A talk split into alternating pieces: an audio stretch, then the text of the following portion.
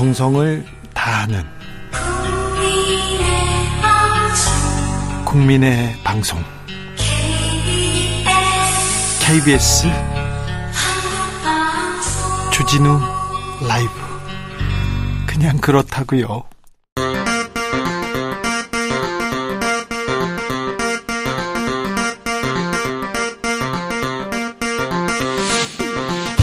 주진우 라이브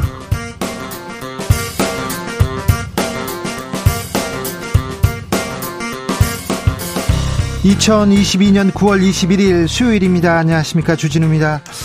윤석열 대통령이 유엔 총회에서 취임 후 첫 연설을 했습니다. 자유 강조했습니다. 취임사에서 35번, 8.15 경축사에서 33번 언급했던 자유, 유엔 연설에서도 21번 외쳤습니다. 다만 북한에 대한 언급이 한 번도 없어서 이례적이라는 반응도 있는데요.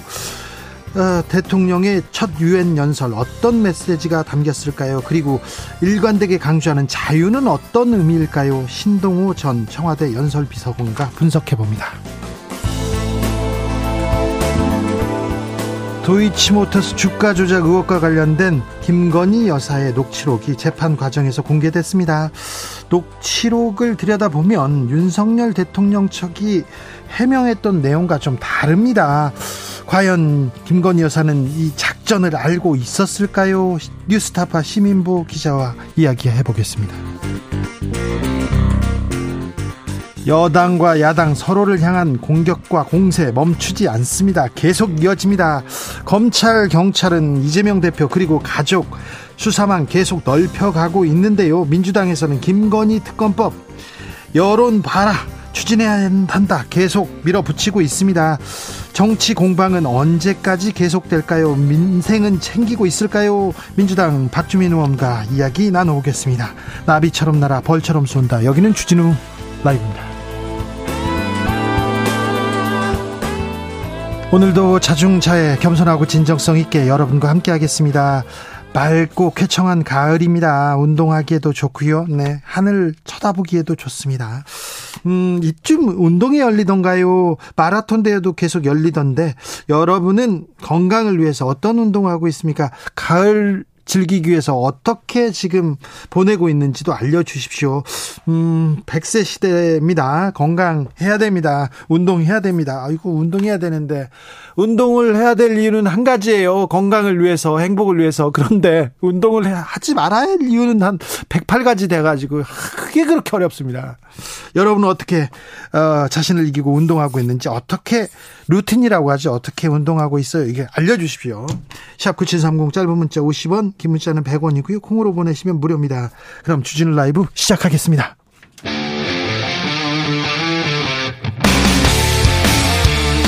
탐사보도 외길 인생 20년. 주 기자가 제일 싫어하는 것은?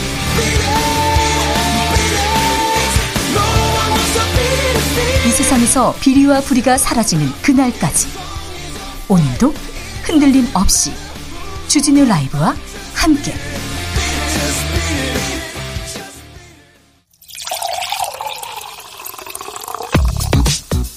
진짜 중요한 뉴스만 쭉 뽑아냈습니다. 주스 정상근 기자 어서 오세요. 네, 안녕하십니까? 윤석열 대통령이 오늘 유엔에서 연설했습니다. 네, 오늘 새벽 연설을 했습니다. 윤석열 대통령은 전쟁과 핵무기, 인권, 유린 등으로부터 자유와 평화를 지키기 위한 국제사회 연대를 제안했고요. 어, 진정한 자유는 자아를 인간답게 실현할 수 있는 기회를 갖는 것이라며 어, 질병과 기아, 문맹으로부터의 자유, 에너지와 문화 결핍으로부터의 자유를 강조했습니다. 자유를 계속 강조합니다.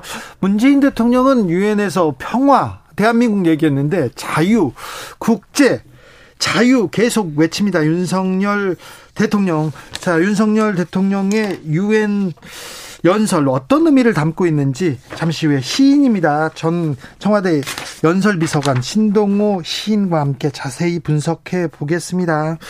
북한 관련된 얘기를 연설에서 하지 않았어요. 굉장히 이례적이다는 얘기를 하는데 유엔 사무총장 만나서는 북한 관련해서 얘기했네요. 네, 어, 윤석열 대통령은 유엔 총회 연설 이후 안토니오 구테우스 유엔 사무총장과 30여 분간 면담했습니다.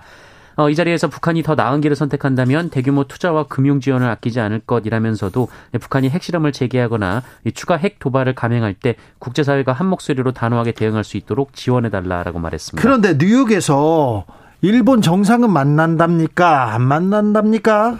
네, 어, 관련해서 기시다 후미오 일본 총리가 우리 측이 지난 15일 그러니까 한일 정상회담을 개최한다고 발표하자 어, 이를 일방적이라고 보고 강한 불쾌감을 드러냈다라는 보도가 나왔습니다.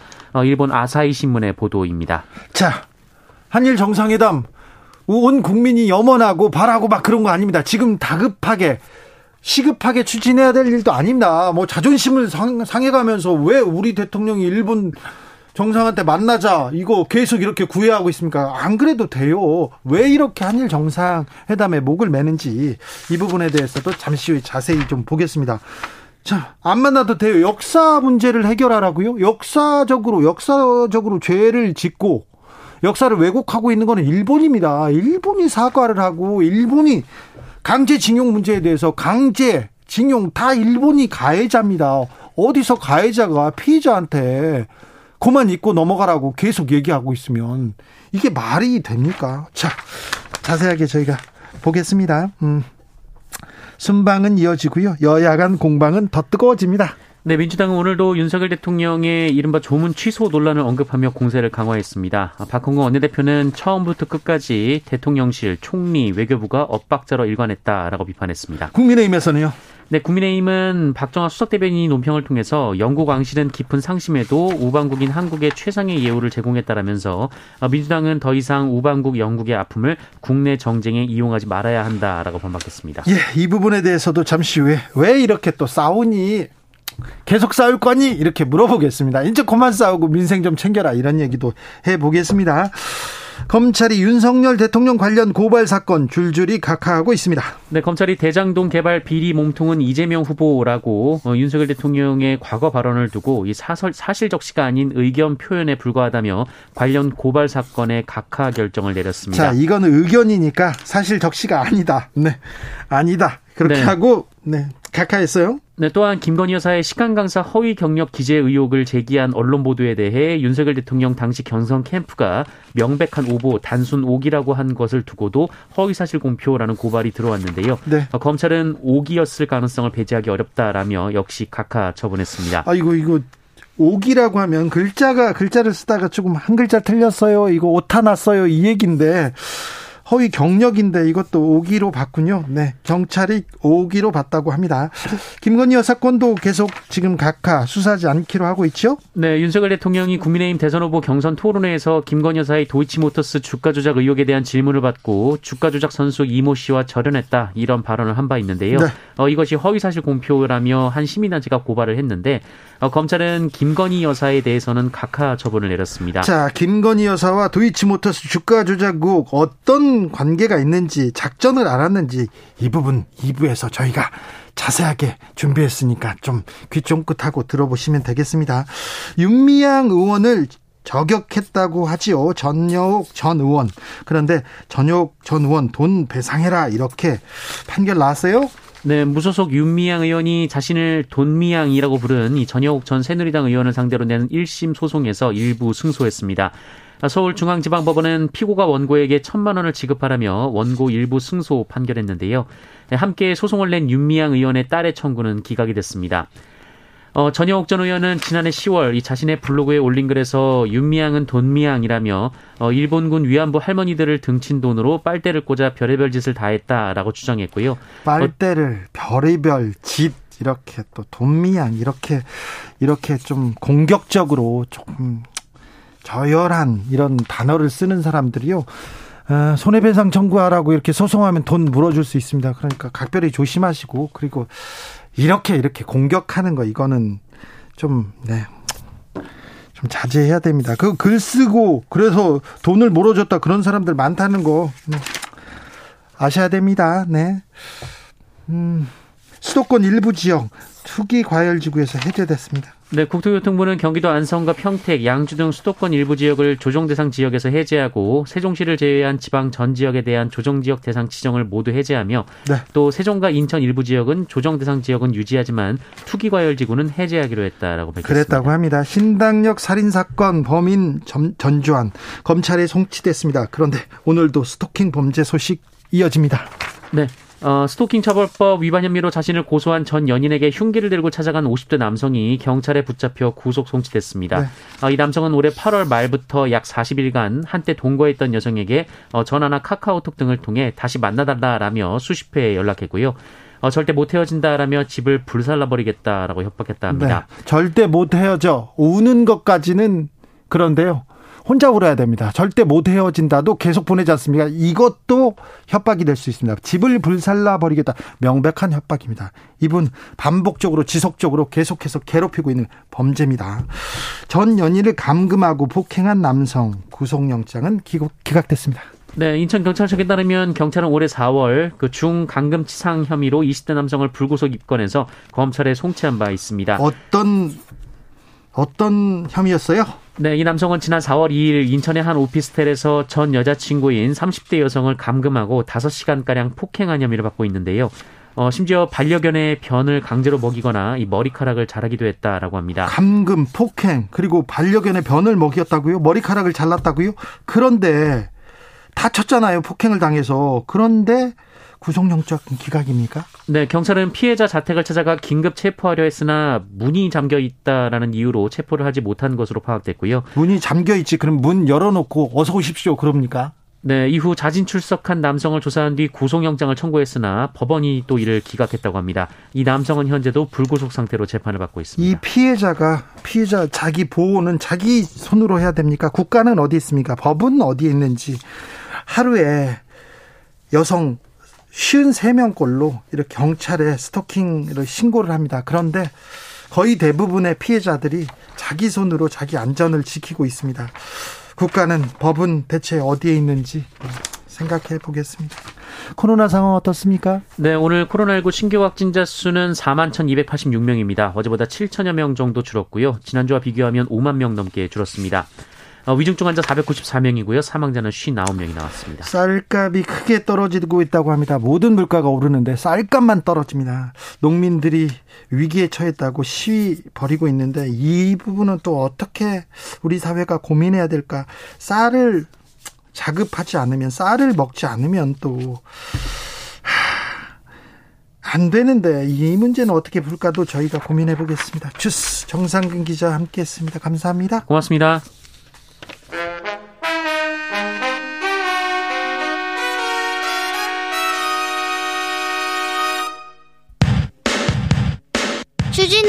돌발 퀴즈. 오늘의 돌발 퀴즈는 객관식으로 준비했습니다. 문제를 잘 듣고 보기와 정답을 정확히 적어 보내주세요. 설악산에 올해 첫 이것이 내렸습니다. 기상청과 설악산 국립공원 사무소에 따르면 오늘 아침 설악산 충청대피소 일대에서 이것이 관측됐다는데요. 태풍 남마돌이 물러간 뒤 차가운 북서풍이 남하하면서 기온이 뚝 내려갔기 때문이라고 합니다. 기온이 어느 점 밑으로 내려가 대기 중 수증기가 지면이나 주변 물체에 달라붙는 현상인 이것은 무엇일까요? 보기 드릴게요. 1번 서리, 2번 도토리, 3번 개구리. 다시 한번 들려드릴게요. 1번 서리, 2번 도토리, 3번 개구리. 샵 9730 짧은 문자 50원 긴 문자는 100원입니다. 지금부터 정답 보내주시는 분들 중 추첨을 통해 햄버거 쿠폰 드리겠습니다. 주진우 라이브 돌발 퀴즈 내일 또 만나요.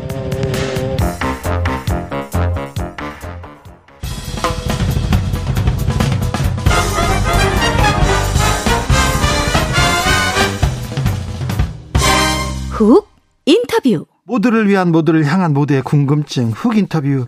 오늘 새벽에 대통령이 유엔 총회에서 취임 후 처음으로 연설을 했습니다. 자유와 연대를 강조했습니다. 특별히 자유를 계속 외쳤는데 아, 유엔에서 한 연설 어떤 내용 담겨 있는지 전 청와대 연설 비서관 신동호 시인과 함께 살펴보도록 하겠습니다. 안녕하세요. 안녕하세요. 네, 시인님. 그림자를 가지러 가야 한다. 시집 잘 읽었습니다. 아, 예, 감사합니다. 네. 근데 잘 안 팔리죠? 뭐 좀 사람들이 어렵다 그래서. 아, 시를 안 읽는 시, 시대. 시인들은 어떻게 생각합니까? 그러게 뭐 자기 정체성을 잘 이렇게 바꿔놔야 되겠죠? 네. 예. 아, 그림자를 가지러 가야 되는데, 안 가지러 네. 가네, 사람들이. 그러게요. 연설에도 요번에 안 담아 주셔가지고. 아유, 그러니까요. 자, 음, 연설을, 이렇게 유엔 기조 연설이다. 그러면은, 네. 얼마나 준비하고 어떻게 준비합니까? 뭐 그야말로 대한민국 전부가 같이 준비하는 거죠. 그래요? 유엔 연설 정도 되면 네. 뭐 물론 이제 외교부가 가장 많은 고민을 하겠지만 네. 그 연설이 어떤 뭐 자유무역에 관련된 거다. 네. 그러면 산업부, 기재부, 네. 뭐 기업들까지 다 이렇게 자기 의견들을 내게 네. 되고요. 예. 뭐 남북 문제 관련된 거다. 그러면 어느 데보다 뭐 통일부라든지 민간의 또 영역에서도 의견들을 다 취합을 하죠. 그래요? 어떤 것이 가장 그 이 연설에서 세계를 향해서 우리가 이야기를 해야 되는가 또 이 연설을 통해서 또 우리는 무엇을 준비해야 되는가 이런 것들이 많이 준비가 되고요. 네. 뭐 기간으로 따지면 뭐 한두 달 걸리는 경우도 있고 아, 두 달까지요? 예, 또 갑자기 참여하신다. 예. 이러면 뭐 그냥 뭐 집중적으로 모여 가지고 네. 또 의견을 만들고 아, 뭐 그뿐만 아닙니다. 국정원도 참여. 그렇습니다. 예. 비서관님도 아, 문재인 전 대통령이 유엔 총회에서 계속 연설했잖아요. 예, 예, 어떻게 이제 총리님이 가시기로 했다가도 갑자기 남북 문제라든지 또 팬데믹 코로나 문제 겹치고 그래서 대, 다섯 번 다 대통령이 가셔서 연설을 네. 하셨습니다. 그때는 예. 이게 유엔 총회 가서 이렇게 연설할 때 어떤 메시지 강조해야 된다. 어떤 점 이렇게 유념했습니까? 그 주로는 이제 그야말로 문재인 정부는 어떤 정체성을 갖고 예. 또 남북 문제를 풀어나가고 한반도 문제를 풀어나가고 그것을 세계와 어떻게 하느냐. 예. 근데 그것이 가장 중요한 문제였죠. 그래서 처, 처음에 17년도는 아무래도 평창 동계올림픽을 앞두고 있어서 네. 그 한반도 평화를 우리가 어떻게 하고 이것이 국제사회에 어떤 도움을 주게 될 것이니까 네. 그이 평창 올림픽을 평화 올림픽으로 같이 만들자 이런 게 주된 메시지가 네. 됐고요. 후반기엔 아무래도 이제 그 코로나가 닥 닥쳐오고 또 국제무역이 흔들리고 하니까 예. 국제무역을 위해서 우리가 자유무역을 어떻게 지켜야 되고 한국은 어떤 역할을 할 것이고 또 이제 코로나를 위해서 우리 전 세계가 네. 어떤 마음으로 어떤 변화를 가져야 하느냐 이런 게 아마 주된 내용으로 됐던 것 같습니다. 알겠습니다. 예. 오늘 새벽에 윤석열 대통령 유엔 총회 첫 기조 연설 했는데요. 예. 아, 이 메시지 어떻게 보셨어요? 뭐 저는 또 세상을 워낙 더 긍정적으로 보는 사람이라 네. 뭐 좋다 나쁘다 뭐 이런 느낌은 크게 안 가졌는데 한 가지 아쉬운 게 있다면 대한민국이 보이지 않았다는 게 첫 번째 아쉽고요. 이게 대한민국이 연설인지 네. 어디 다른 나라 연설인지 네. 이것이 안 느껴졌고요.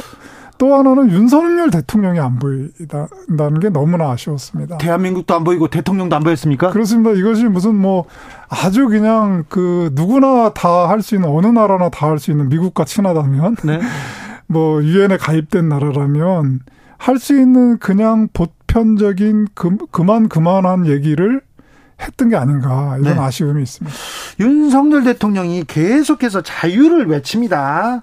네. 8.15 광축사에 경축 8.15 경축사에서도 33번, 취임사에서는 네. 35번, 이번에도 유엔 가서 21번 외쳤어요. 윤석열 대통령이 외치는 자유는 뭘까요? 주진우 기자님께서도 자유가 뭔지 잘 모르시겠죠. 아니 독재 국가나 네. 아니면 그 억압당한 사회에서는 자유를 계속 외치는 게 맞는데요. 네. 어, 전쟁이 있는 나라에선 자유를 외칠 텐데 왜 자유를 강조했을까요? 저는 그게 우리 그 윤석열 대통령이 1950년에 머물러 있다고 생각합니다. 그리고 우리가 냉전 시대를 거쳤던 그 자유진영, 공산진영 그때 그렇지 않았습니까? 네. 그것이 지금 그대로 머릿속에 남아서 그런 대결 구도 내지는 그런 진영 논리 내지는 아무튼 누구 편이냐 라는 것 때문에 자꾸 자유를 이야기하는 거지 정말 우리 국민들을 위해서 자유를 이야기하고 있다고 생각하지 않, 습니다 왜냐하면 자유라는 것도 하나만 있는 게 아니지 않습니까? 예. 뭐 예를 들면 약간 뭐 문자 써도 되겠습니까? 사르트르 같은 경우는 인간은 그야말로 자유롭도록 저주받았다라는 걸로 끊임없이 모든 사람이 자유를 향해서 갈 수밖에 없다라고 네. 철학적으로 얘기를 했고요. 우리 동양에서 노자 같은 경우는 비워야 비워야 한다. 예. 그것이 자유다라고 얘기했듯이 자유라는 게 저는 시대에 따라서 변하는 것이라고 생각합니다. 네. 그러니까 내가 이야기하는 자유가 무엇인지를 저는 이야기할 때 그 자유라는 말에 가치가 저는 부여된다고 생각하거든요. 예. 가령 이제 우리 그 팬데믹 코로나 때 네. 미국에서 그 저기 의회를 점령하지 않았습니까? 네네. 국민들이 다 네. 저기 백신 안 맞겠다고 네네. 뭐 여러 가지 이유가 있겠지만 네네.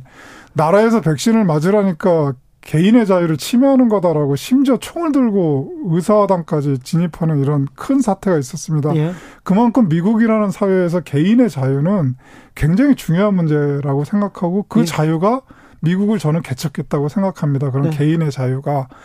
그러나 지금 이 코로나 상황이 닥치면서 한 사람 한 사람 자기 것을 조금씩 덜어내지 않으면은 모든 사람의 자유를 해치는 시대가 되지 않았습니까? 예. 특히 환경, 기후 환경 문제 이런 데 닥치면서 조금씩 자기의 불편함을 감수하지 않으면 모두의 자유가 흔들릴 수 있다라는 이런 그 세계적으로 자유에 대해서 고민하는 시대가 되지 않았습니까? 예. 그래서 아무튼 우리 그 문재인 대통령 전 대통령 같은 경우는 그, 그 국제보건기구에서 그 강의 저기 연설을 요청했을 때 모두를 위한 자유라는 말씀을 하셨습니다. 아, 그러니까 네. 약간 이제 동양에서 갖고 있는 어떤 공동체 의식을 서양 사회가 갖고 있는 개인의 자유에 접목시켜서 만든 말이 모두를 위한 자유거든요. 그러니까 네. 모두를 위한 자유를 위해서 그, 그 자유가 지금 팬데믹 시대에 가장 어울리는 자유라는 거죠. 근데 그런 자유에 대한 어떤 가치 없이 그냥 아무런 그 내용 없이 하는 자유는 그야말로 1950년 우리가 그 냉전 시대에 가졌던 그런 자유에 머물러 있고 그것이 과연 우리 국민들에게 도움이 되는 자유인지는 잘 모르겠습니다. 네. 아, 시인님께서 대통령의 연설은 국민한테 희망을 줘야 한다 이렇게 말씀하신 적이 있는데 예. 저는 이 부분이 희망, 예. 비전 예. 이런 게 좀 안 담긴 게 좀 아쉬웠어요. 그게 이제 뭐 본인이 그런 게 좀 없으신 것 같고 이 대한민국의 비전이 무엇인지를 고민 안 하니까 네. 당연히 안 당길 수밖에 없다고 생각합니다. 어, 윤석열 대통령이 음, 미국으로 가기 전에 뉴욕 타임즈하고 인터뷰를 했습니다. 어, 미국 언론에 전 세계 언론에 나는 남북 문제를 나는 경제를 나는 세계와의 연대를 어떻게 하겠다 이런 메시지가 당기기보다는 문재인 전 대통령에 대한 비판 그리고 또 지금껏 전 정권 비판 이런 얘기가 조금 나오는데 예. 어떻게 보세요? 뭐 주변의 참모들이나 장관님들께서 뭐 어떻게 보고를 하고 있는지는 잘 모르겠지만 그 국민들에게 어떤 희망을 어떻게 구체적으로 줘야 된다는 걸 전혀 파악을 못 하고 계신 것 같고 본인 스스로가 그것이 없다라는 느낌이 듭니다. 가령 이제 남북 문제에 있어서도 똑같이 남북 문제는 아닌 것 같습니다. 예를 들면 DJ 같은 경우는 어쨌든 남북이 화해하는 게 중요하다라고 말씀을 하셨고 예. 또 그거를 노무현 대통령은 좀 더 구체적으로 서로 합의를 해서 진행하자라고 했고 또 우리 저기 문재인 대통령 같은 경우는 남북이 화해를 했을 때 우리가 더 잘 살 수 있다라는 심지어 경제 통일이라는 말씀까지 하셨거든요. 그렇죠. 남과 예. 북이 오가고 그리고 이 동북아가 평화 지대로 바뀌면 미래가 보이고 비전이 보인다. 예. 그, 래서 구체적으로 우리가 우리 GDP가 얼마나 상승하고 예. 일자리는 얼마나 더 많이 늘어날 수 있고 이런 것들을 남북이 화해했을 때 동북아가 평화를 가졌을 때 그거를 구체적으로 다 연구하고 또 그런 것들을 데이터를 모아서 국민들에게 말씀을 해, 드렸단 말이죠. 네. 근데 지금은 이제 그런 목표 자체가 없으니까 그런 이야기 할 거리도 없었던 것 같고요. 연대하는 방법도 마찬가지입니다. 국제사회 연대가 그냥 쉽게 미국 중심으로 연대하자 이렇게 말씀을 하실 수도 있지만 우리 한국이 한국이 그동안 뭐 K 방역이니 K 컬처니 이래가지고 지금 굉장히 발전하고 있지 않습니까? 예. 한국이 새롭게 만들어낸 민주주의, 심지어 K 민주주의라는 말도 하는데 한국이 지금 세, 계적으로 모범을 만들어내고 있는 이것을 가지고 국제사회가 다시 연대했으면 좋겠다. 그것은 바로 우리가 서로 다 같이 살 수 있는 뭐 예를 들면 자유무역이고 또 더 잘 살 수 있는 잘 사는 나라들이 그 마치 모두를 위한 자유처럼 내가 백신을 내가 맞는 것은 나를 위해서기도 하지만 내 가족 이웃을 위한 것이기도 하다. 그것이 국제사회로 가면 그, 이 가난한 나라들도 백신을 맞기 위해 우리가 도와줘야 된다. 그것이 결국 그것이 지, 진정한 새로운 시대의 연대고 우리가 기후 환경 문제니 국제적인 경제 문제니 이, 이런 것을 헤쳐나갈 수 있는 근본적인 틀이 된다. 뭐 이런, 이런, 그, 우리가 진짜 이 전문가가 아니어도 알 수 있는 수준의 이야기만 던져줘도 네. 국민들이 희망을 가질 수 있을 것 같은데 네. 지금 너무 그것이 관념적이고 그 정말 알맹이가 없고 우리 문재인 대통령이 싫어하는 것처럼 매갈이 없는 연설이 된 게 아닌가. 네. 뭐 그런 생각을 하게 됩니다. 어떤 연설문을 가지고 왔는데 왜 이렇게 매갈이 없게 써왔어? 이렇게 합니까? 예, 네, 많이 혼났습니다. 아, 그렇습니까?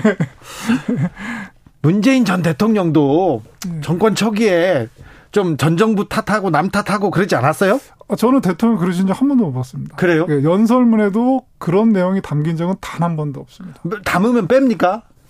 아니, 저는 뭐, 그 성정상 그런 것들을 싫어하실 거라고 생각해서 담지도 않았고요. 예.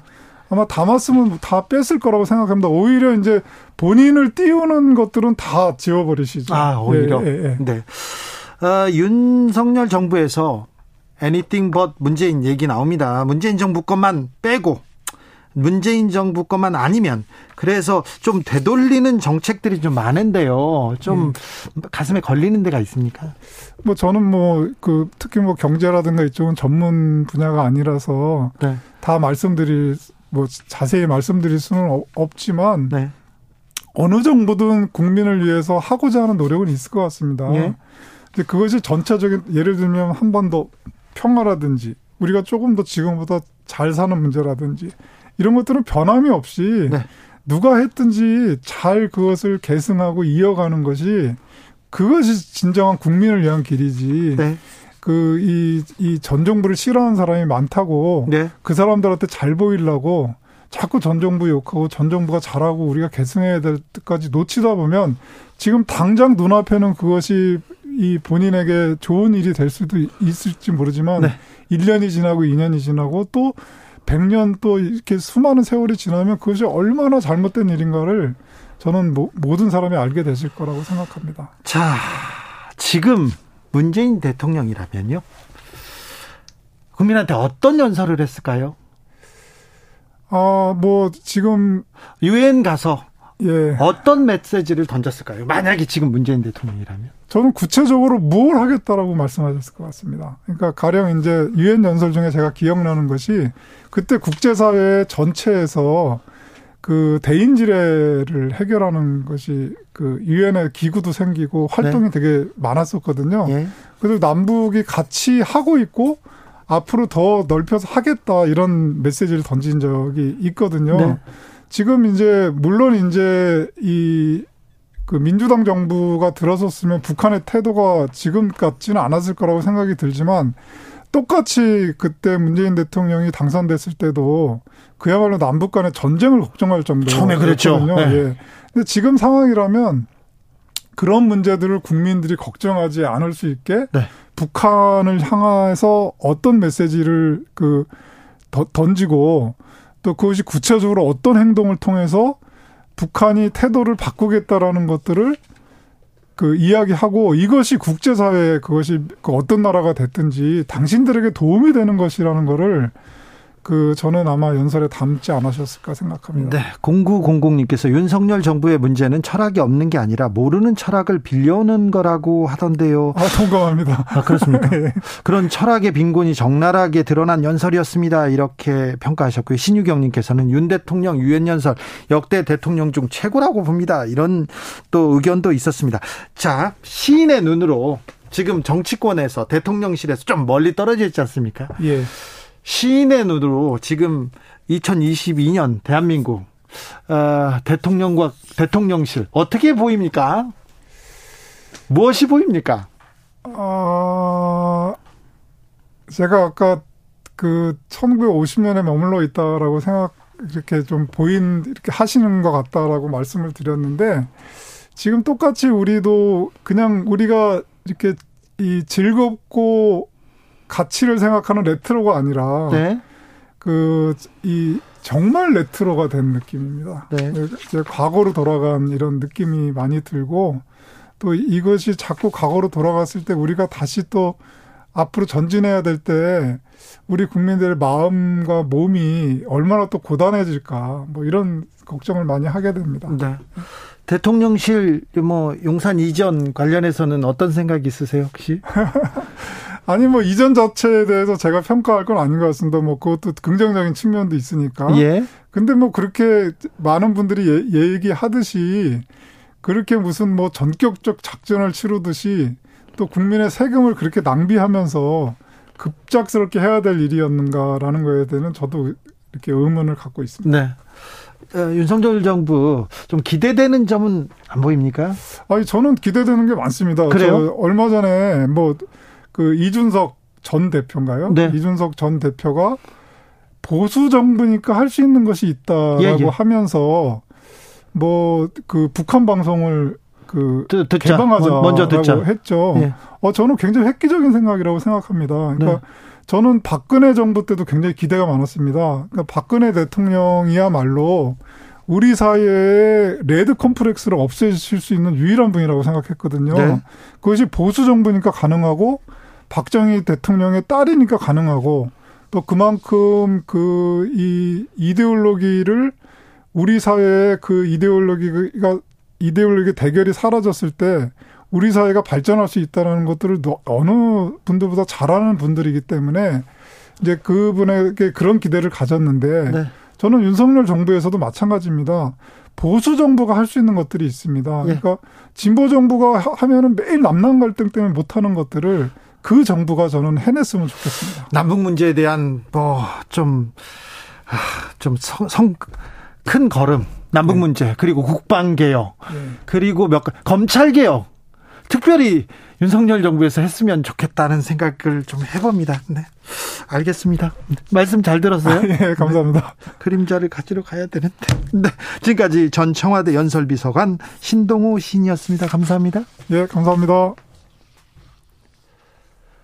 건강을 지키기 위한 나만의 운동 방법 여러 가지 알려주고 계십니다. 신동호 시인은 달립니다. 계속 달립니다. 9058님은 올해 나이 71세입니다. 줄 넘게 하고 있습니다. 얘기하고 1053님 전 따로 운동할 시간 없어가지고요. 너무 힘들어요. 시간 내기가. 그래서 퇴근할 때 24층 집까지 걸어서 올라가는 것만으로 대, 대단하십니다. 24층까지 걸어가신다고요. 아유, 훌륭하십니다. 심스님께서는 72년생입니다. 저는 자전거 타고 출퇴근합니다. 그리고 점심시간에 30분 정도 근력 운동하고 있습니다. 아, 훌륭하십니다. 저는 자전거를 타겠다고 자전거를 사놓고 못하고 있습니다. 4651님, 퇴근 후 바쁘게 준비해서 신랑과 저녁 식사 마치면요. 정리하고 운동화 신고 신나는 음악 들으면서 운동장 20바퀴 돌고 옵니다. 운동을 하기 위해서 일부러 샤워를 미뤄 둔답니다. 샤워를 하면 개운함, 하, 그것 때문에 나가기 싫어서 저만의 방법으로 운동을 먼저 하고 하루를 마감합니다. 벌써 7년째입니다. 벌써 7년째 훌륭하십니다. 교통정보센터 다녀오겠습니다. 이승미 씨.